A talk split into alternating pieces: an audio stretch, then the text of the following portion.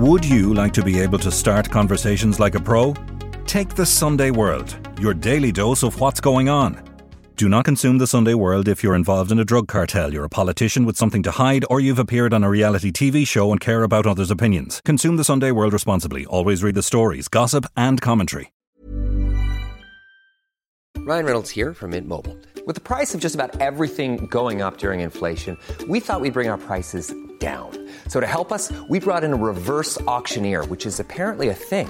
Mint Mobile Unlimited Premium Wireless. How to get 30, 30, how to get 30, how to get 20, 20, 20, how to get 20, 20, how to get 15, 15, 15, 15, just $15 a month? Sold! Give it a try at mintmobile.com/switch. $45 up front for 3 months plus taxes and fees. Promo rate for new customers for limited time. Unlimited more than 40 gigabytes per month. Slows full terms at mintmobile.com. Wow! Nice! Yeah! What you're hearing are the sounds of people everywhere putting on Bombas socks, underwear, and T-shirts made from absurdly soft materials that feel like plush clouds. Yeah, that plush. And the best part? For every item you purchase, Bombas donates another to someone facing homelessness. Bombas, big comfort for everyone. Go to bombas.com/ACAST and use code ACAST for 20% off your first purchase. That's bombas.com/ACAST, code ACAST.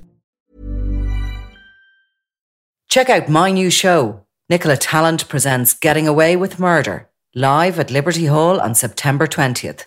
Brought to you by MCD. Tickets on sale at ticketmaster.ie. As the explosion of drug culture around Ireland started to emerge in the 2000s, you had these guys who had rural patches. All of a sudden, these guys were selling coke and ecstasy and all that stuff and making big money. They also brought a degree of violence. Patrick Irwin was one of the first to really come to prominence. I'm Nicola Tallant, and you're listening to Crime World, a podcast about criminals, drugs, and the sins of the underworld in Ireland and across the globe. Cocaine cowboy Patrick Irwin is being hunted after he assaulted a lawyer in a Midlands town and stole his Porsche car from outside a bar. The convicted criminal has already served time for assaulting a Garda, who he viciously punched during a search of his car while on bail for serious drug offences.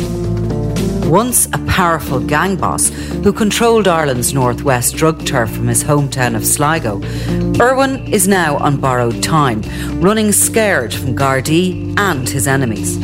Today I'm talking with Sunday World Deputy Editor Niall Donald about Irwin and his rise and fall.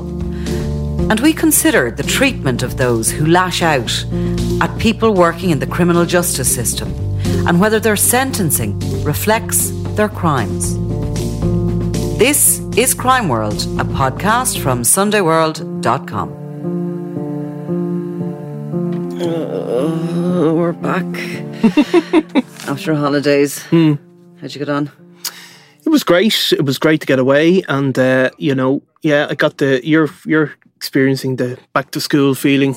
I haven't felt that like since. I'm kind of depressed. Well, talking to me now surely will raise your spirits, but no, but I haven't felt that since it's like remembering the Leaving Cert all them years ago. Yeah, where you all of a sudden reality strikes. Yeah, I saw a big group of people doing yoga down along the seafront there the other night. That's real kind of back in September, lose a bit of weight. Yeah, get rid of the summer. Back to reality. Flab and back to reality. So back here we are. Back to crime and misery to some extent. Back to crime. Yeah. And it has, despite everybody taking summer holidays, of course, some of our friends have been busily keeping the sundayworld.com busy. Yes. And many of our journalists have been working while we have been holidaying.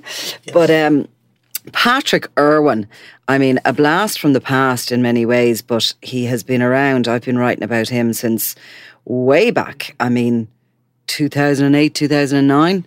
Yeah, my age. I mean, I suppose Patrick Irwin was one of these first big rural crime lords, really. I mean, obviously, the history of organised crime has really been focused in Dublin and obviously to Limerick as well to some extent. But, as the explosion of drug culture around Ireland started to emerge in the 2000s, you had these kind of guys who had rural patches and, you know, where before certain parts of Ireland you might have got an odd bit of hash for sale, all of a sudden these guys are selling coke and ecstasy and all that stuff and making big money.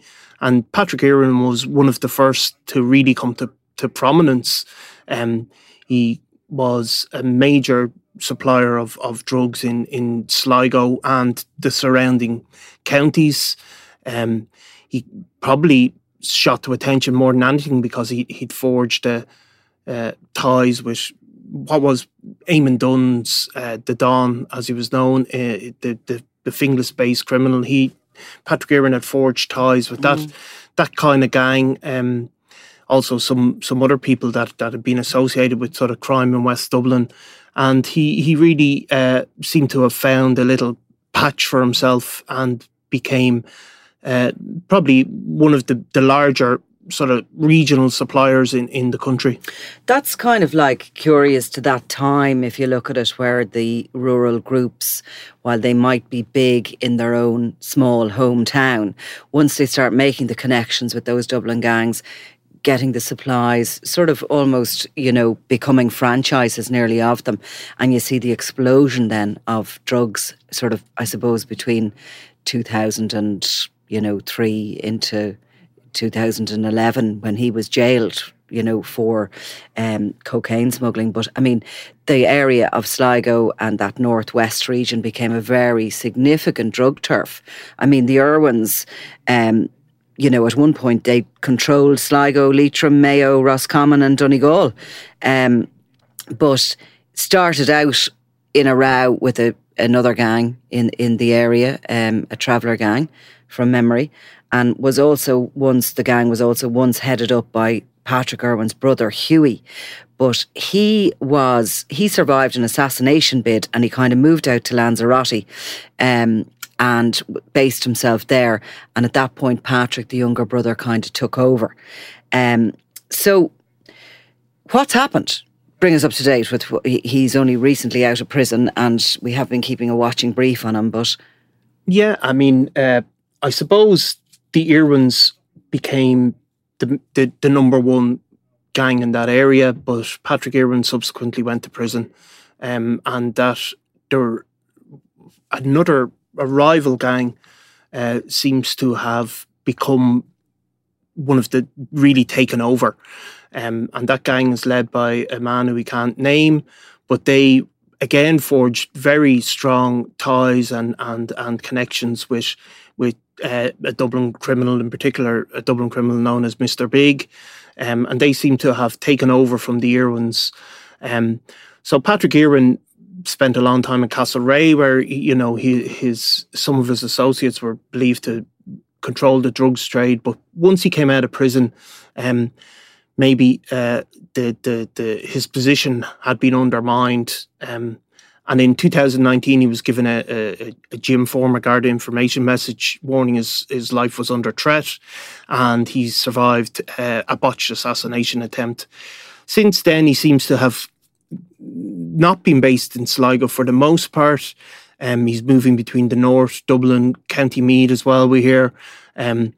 Maybe, you know, the rival gang have really shot to prominence, and his position as unassailable in Sligo and that part of the country has dropped down.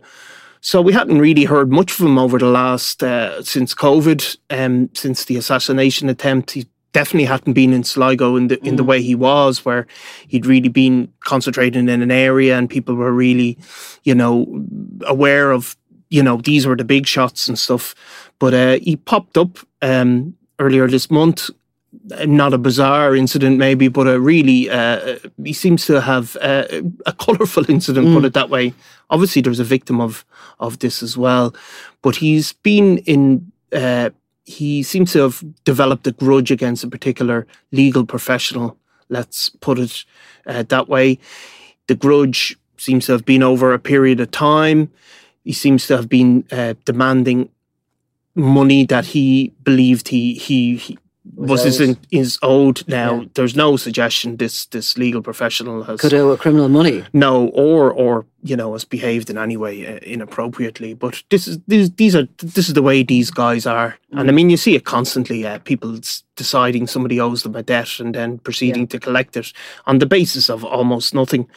So he seems to have become aware. This solicitor was in a hotel in Offaly, in a pub in Offaly, and followed him into the pub, assaulted him and demanded money when obviously nobody's going around carrying big wedges of cash, and instead took the solicitor's Porsche and left the scene in the Porsche.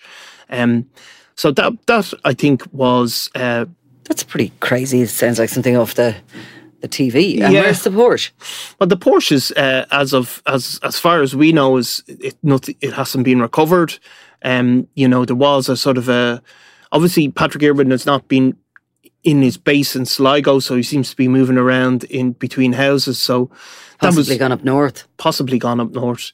But I mean, this is, you know, Patrick Irwin, of course, was always a violent criminal, and one of the things he was convicted of was he was involved in a vicious attack on a guard at a traffic stop, something very, you know, just a random violent attack. And I mean, that was part of the Irwin gang were ruled through a lot of fear.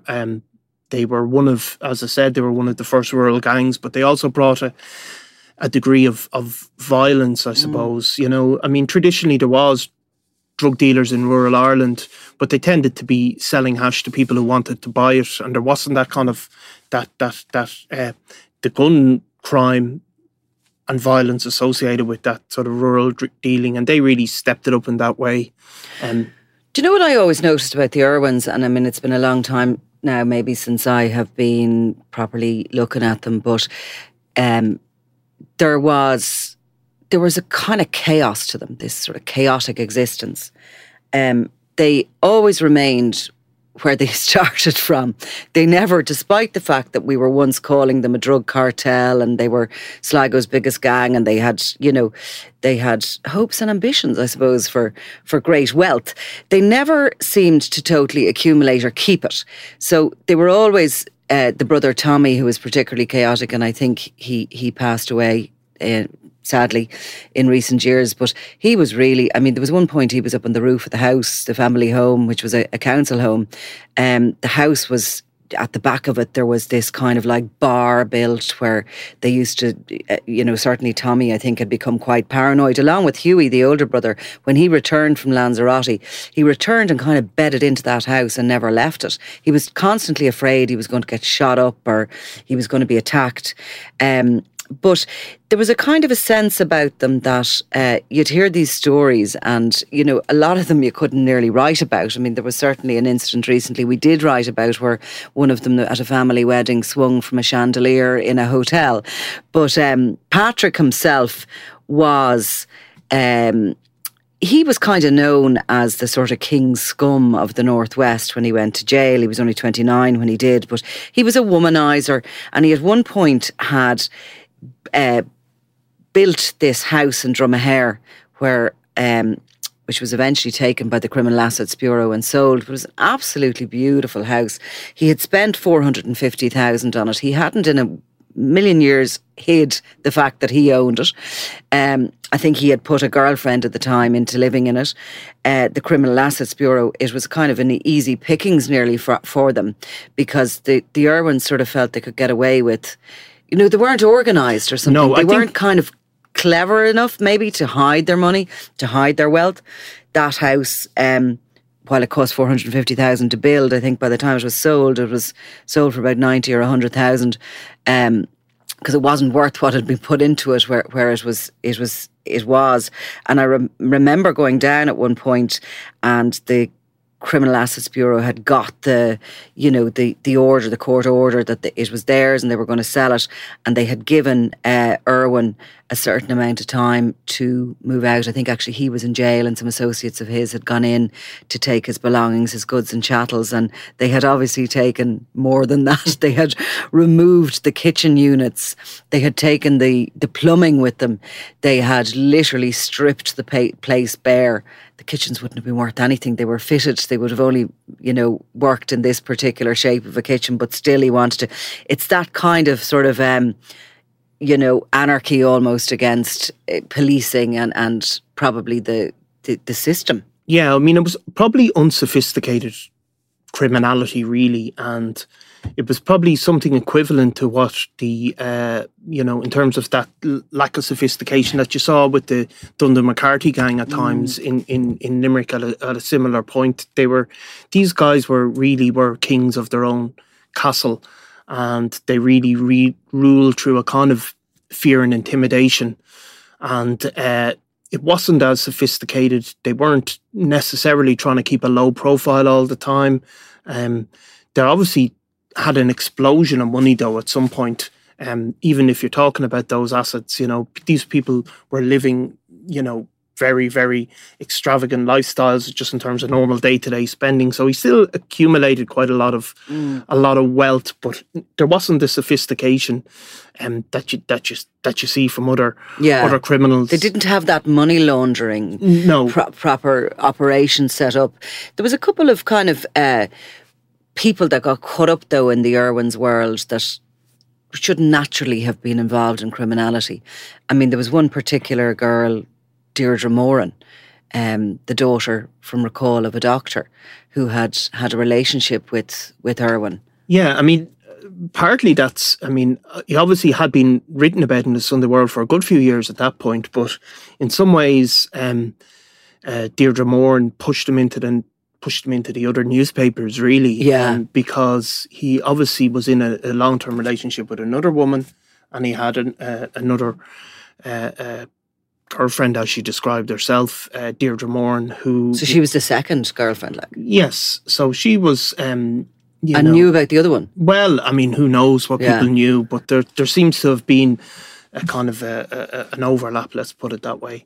Now, Deirdre Moran was a very, very, privileged girl, very respectable family, highly respectable, very attractive looking, but she seems to have been sucked in by, I suppose, she's not the first or the last to be sucked in by the kind of the glamorous side of these things. He wasn't a bad looking fella. Patrick Irwin. I don't know what he's like nowadays. But look for him on Facebook and see. But so she was sent to Dublin to collect a handgun. She subsequently, as far as I recall, said she didn't know what she was collecting, but she knew she was collecting something that was likely to be, used for something to do with his illegal business. However, it was a handgun that she collected from a one of those gangland contacts in Dublin, basically from that Blanchardstown area. She was caught. She received a lengthy prison sentence. And it became a kind of... maybe she became a symbol of how... or, an example of how people can get sucked into this with devastating consequences, obviously, for her own life.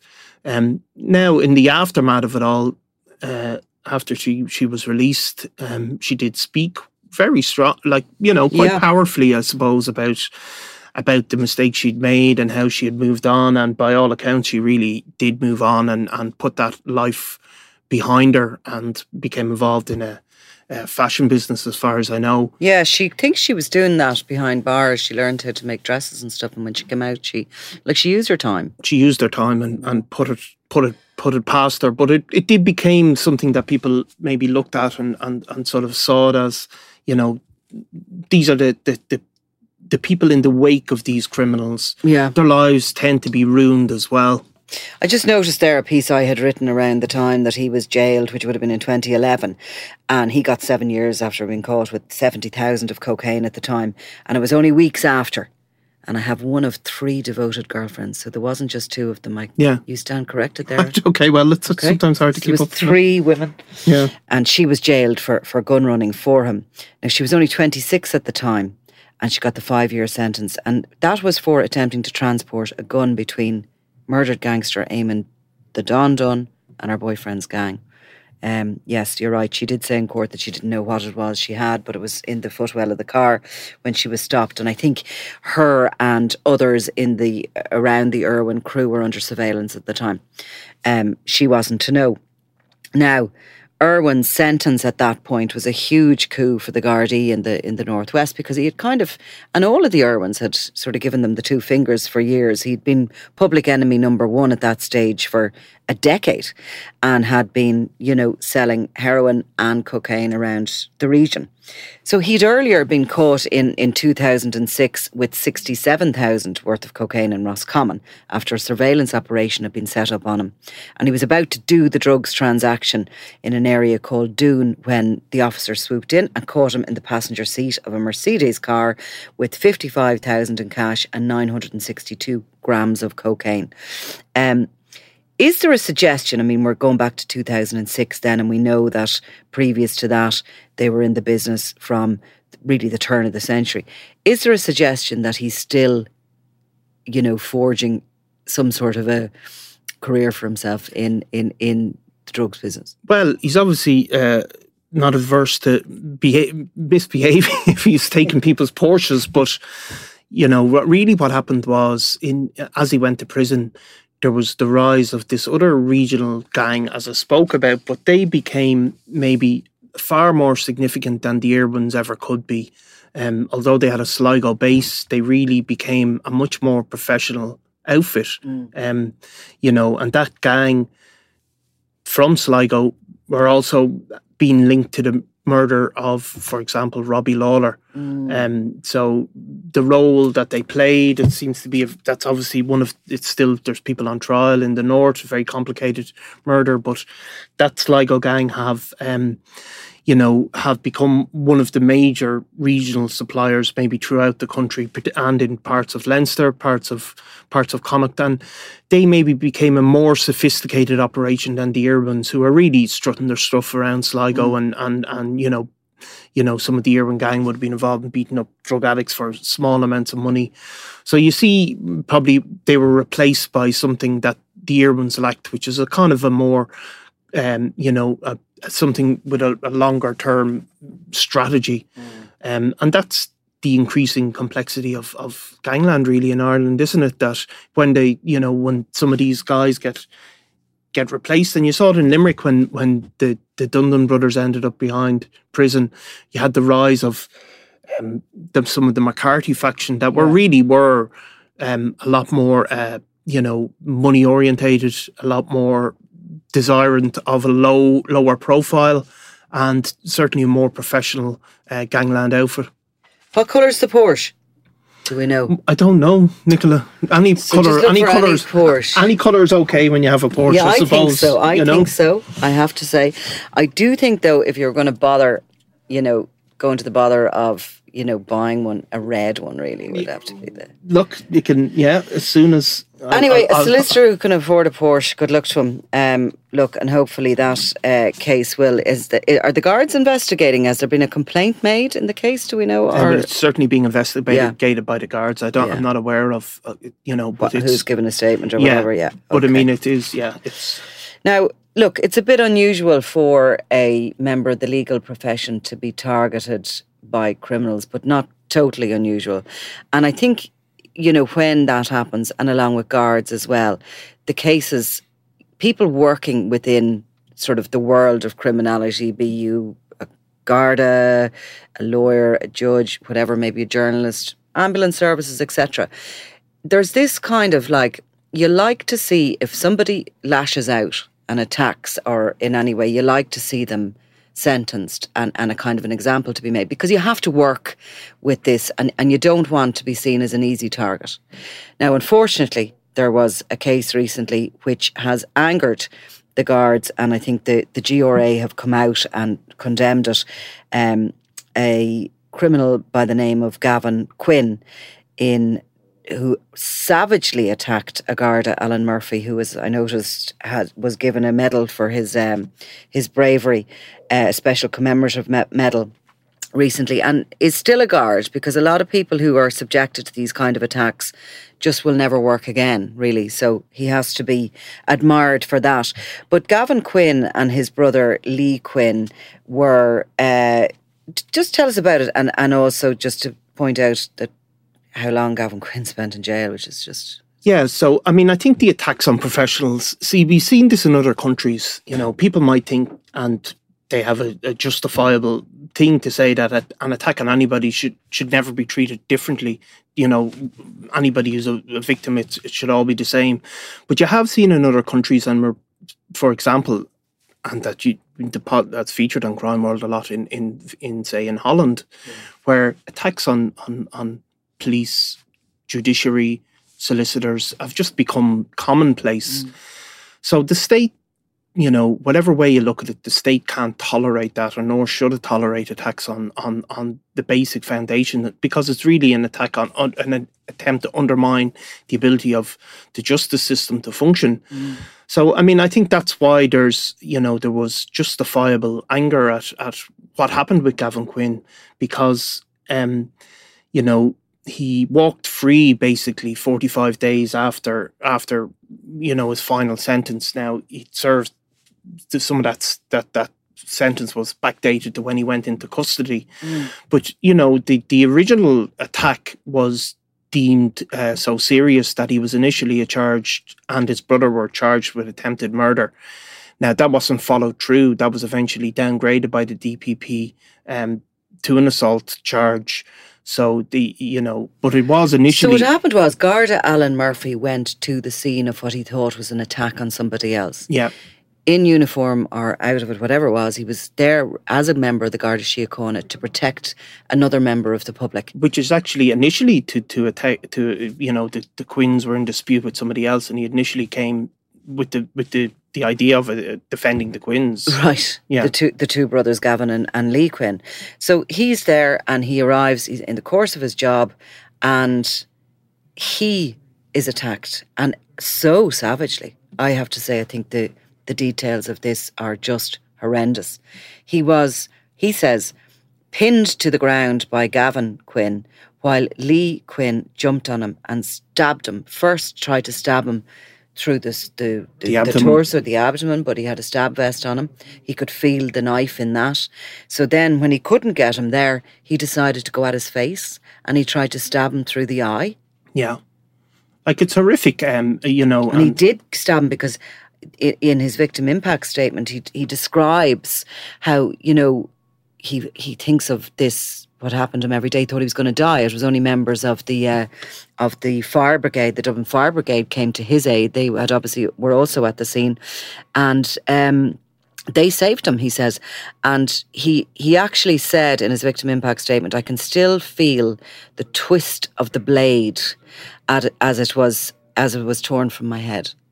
Yeah, so I mean, you know, these are, you know, lifelong trauma things cause. I mean, there's just no getting around it. And when you see, you know, that Gardaí are obviously putting themselves on the line, as many other people do, in terms of, you know, ambulance workers and all of that, but there can't be too much tolerance for it. Neither Lee Quinn nor Gavin Quinn could be, by any definition, described as, this couldn't be described as, you know, the perfect criminal records. Both of them have significant criminal records, and Gavin Quinn, you know, it wouldn't have been the first time he'd been in the papers. He would have been well known. He would have associated with what would broadly he would have been described as one of the young Fat Freddy gang members. You know, these people have been before the courts repeatedly for violent attacks. So to get a 2.5-year sentence for something like that does seem genuinely quite shocking. Lee Quinn obviously got a longer sentence, 7 years, because he was viewed as obviously the person who carried out the stabbing. However, like, there's no debate about the fact that it was, you know, that the two of them were working together in terms of restraining the guard. Obviously, because Gavin Quinn didn't have the knife, he got a lesser sentence. And Gavin Quinn claimed that he had drank a bottle of whiskey and had taken 2 grams of coke, that he didn't remember the details of it, but he was able to say that he didn't disable the Garda Alan Murphy. You know, he doesn't remember what happened, but he was also claiming that he didn't hold him down. So, I mean, I think... that's what was said to the court. Just to explain, so they were first of all going to be charged with attempted murder, which would carry a life sentence. Or which could carry a life sentence. Could carry a life sentence, yeah. Of course, yeah. It's not mandatory, but it could carry up to that. But in the background of all these criminal cases that come before the courts is the Director of Public Prosecutions. And it is the Director of Public Prosecutions that makes the decisions on what charges are brought, are not brought. The Gardaí carry out their own investigations and they send what's called a file to the Director of Public Prosecutions, and the DPP then decides, is there enough evidence here to go forward in trial or whatever. But the two Quinns sort of went to the DPP with essentially what is a bit of an American phrase, but a plea bargain. Yeah.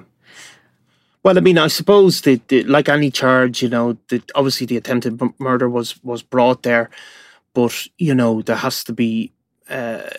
I suppose if somebody is tried for something like that and they're found not guilty, they walk free. Where a lesser charge, you know, obviously the Quinn brothers ultimately pled guilty to a lesser charge. Yeah. And the state may judge that something cannot be proven beyond a reasonable doubt in a court of law. There's a risk that it won't be, and then somebody may not face any sanction at all. So that's the thing behind it. And there's lots of things weighed up as well. I think also just even, look, you know, even the cost of a trial, how long it'll go on for, et cetera, et cetera. All of that kind of comes into the DPP's decision-making. Yeah. And we're not condemning the decision in any way. We're just sort of explaining how an attempted murder charge reduces to assault and how somebody gets away with 2.5 years instead of a possible life sentence. Yeah, I mean, you see it all the time. People are, you know, maybe charged with something. You see cases, there was a case recently, somebody charged with murder and that was downgraded ultimately to manslaughter, where they would plead guilty and it'd be accepted that, you know, the DPP make a decision on the charge, but the judge then makes a decision on the sentence. You know, there's guidelines for judges as well. They can't, you know, go beyond those sentencing guidelines, but, you know, the DPP don't necessarily know what the sentence will be. And of course the sentence was backdated to when Gavin Quinn in particular first went into jail, so he had already served 2 years by the time he was sentenced. 45 days later he walks out of the prison and puts a photograph up on social media of him being greeted by a female associate. Yeah, so I mean he gets a hero's welcome as he walks out to the loving arms of his associates. Then there is, I mean, and where did that go up on social media? That went up on a female associate's pages. Mm-hmm. So I mean, was that a brazen kind of two fingers? Well, I mean, I think it's so. What happened was the story broke, and the GRA, you know, often don't comment on these things, but they did put out, you know, some comments on this, and then what happens is, of course, is that the stories go up. You can look through comments.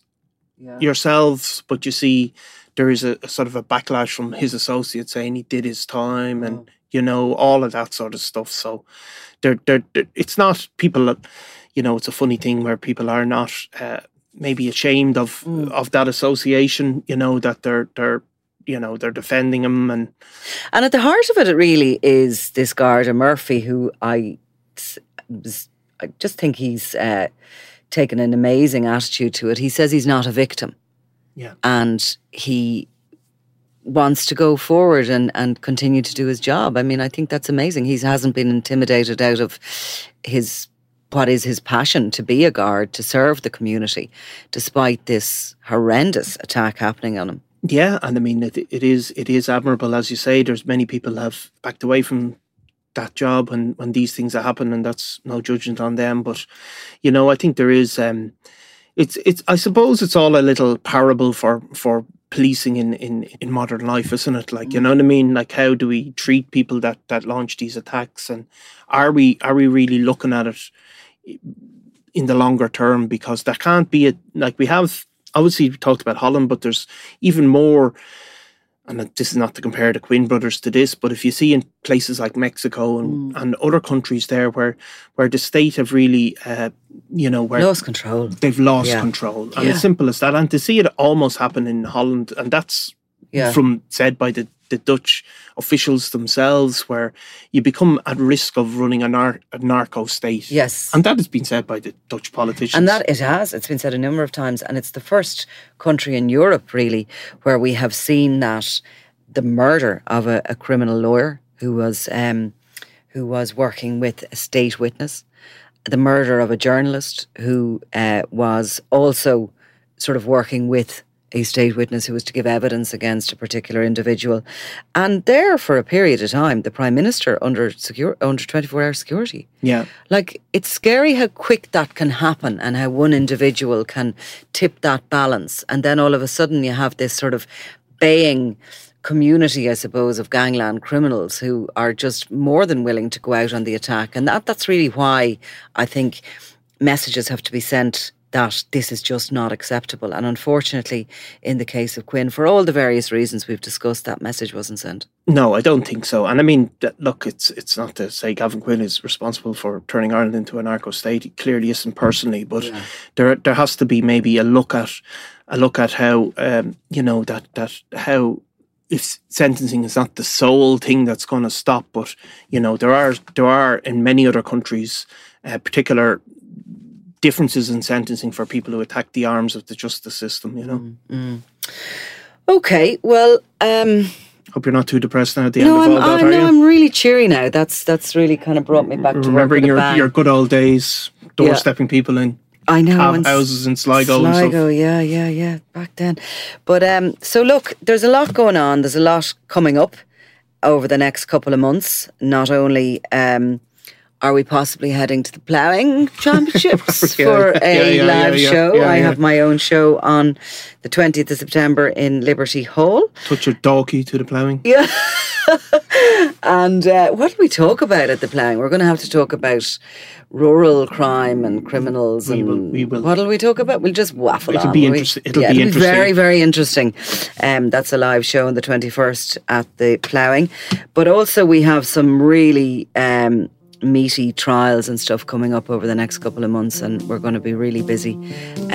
So I suppose welcome back yourself. Thank you very much, Nicola. Yeah.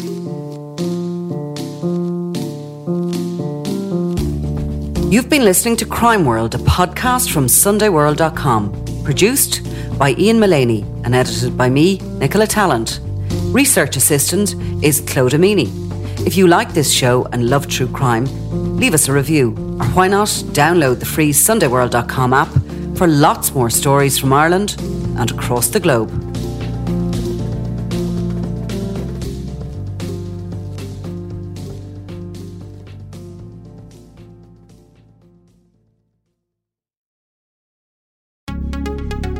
Would you like to be able to start conversations like a pro? Take the Sunday World, your daily dose of what's going on. Do not consume the Sunday World if you're involved in a drug cartel, you're a politician with something to hide, or you've appeared on a reality TV show and care about others' opinions. Consume the Sunday World responsibly. Always read the stories, gossip, and commentary.